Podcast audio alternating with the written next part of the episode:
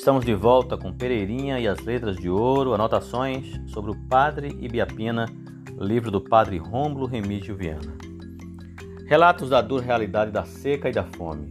No dia 10 de abril, deixando a casa de Barbalha quase pronta, partimos para o Caldas. A fome continuava, grandes plantações que se tinham feito primeiro ameaçavam perder-se por falta de chuva, e o povo miserável, que tinha visto os prodígios de Barbalha, acompanhava meu pai para não morrer de fome. Meu pai, para satisfazer a necessidade do povo, nomeou três agenciadores que formavam três companhias. Uma pedia ou comprava legumes onde os achava. Outra colhia cocos de palmeiras macaúbas e canas, que recolhia a um armazém.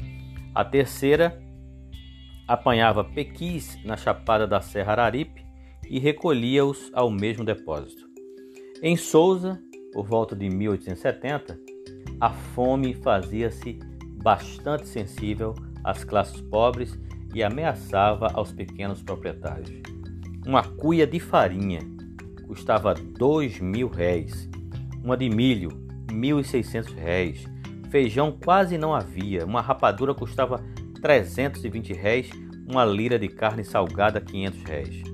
O serviço prolongou-se por três meses. Um grande número de pobres, de 800 mil pessoas, eh, se aglomeraram ao pé da obra para serem sustentadas à custa da mesma. Entretanto, que depois da instalação da casa, o José do Egito apresentou as sobras que se mandou entregar casa de caridade. Só Deus é grande, só Deus pode obrar tantas maravilhas tristes desvarios da razão humana. Carregavam-se para a sepultura os cadáveres em multidão, mortos pela fome e miséria e desamparo. Chorava o povo com fome, decomposto e nudez. As mães entregavam e abandonavam os filhos e filhas com o desamor e indiferença que assombraria em outro tempo. Os filhos e filhas, por sua parte, faziam o mesmo não se lembrando dos pais, somente cuidavam no comer e prover por este meio a sua subsistência, donde se pode ver que a lei da própria conservação nos seres, sem a religião verdadeira, reduz-se a um instinto brutal. A morte dos pais e filhos não impressionava e todos cuidavam de desembaraçar-se dos mortos para tratar de comer. Se chamavam os padres para confessar era para pedir comida. E chegando o padre ao doente, procurando matéria para confissão, o doente só tinha esta palavra: quero comer. E com pouco morria. Os hospitais do Brejo de Areia encheram-se. Pocinhos abismou-se. Uma razão que nos consola em tão penoso estado é que não negamos do que temos aos pobres. Hoje são 12 de dezembro de 1877. Não temos água para beber, senão de duas léguas, para lavar roupas de três léguas.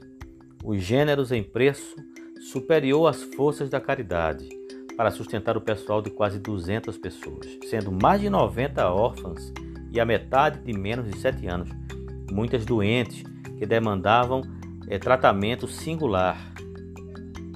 Acabou-se o milho, o feijão, o arroz, restando pouca farinha para nos remediar. Não temos cavalo e pouco é o dinheiro. Os retirantes todos os dias nos pedem pão e seu número sobe às vezes a mais de 50. Também pedem roupa por estarem nus. E nós, no meio dos grandes embaraços da vida, a tudo damos atenção e prestamos socorro. As casas do centro pedem socorro às suas extremas necessidades e tudo damos, embora nos falte. Temos em redor de nós muitos necessitados e a todos damos atenção. Os centros das províncias de Pernambuco, Paraíba, Rio Grande do Norte e Ceará ficaram despovoados por terem os povos emigrado para os brejos e para o litoral, em procura de abrigo contra a fome. Era lastimável ver esse povo grande parte dele quase nu, pedindo com o pão o vestuário para esconder sua nudez. Parece que viviam como selvagens, sem consciência nem reflexão. Nos sábados, dava-se como um almoço eh, mais avantajado em quantidade e qualidade. Ensinava-se a doutrina, tirava-lhes tirava os bichos dos pés, dava-se roupa aos mais necessitados, estimulava-se a oração e a recorrer a Deus, e se lhes mostrou a vida regular. Porque caminho seguir pelo trabalho, conduta regular, amor e temor de Deus. A gente da casa de caridade deu o que pôde e o que não pôde, arriscando-se a morrer de fome com os retirantes, mas, confiados em Deus, resolveram morrer à fome com os pobres, mas não negar a comida ao menos uma vez por dia. O programa da caridade é morrer com os pobres, sequiosos e famintos, e não de vê-los morrer à sede e à fome. É essa a lei fundamental da caridade.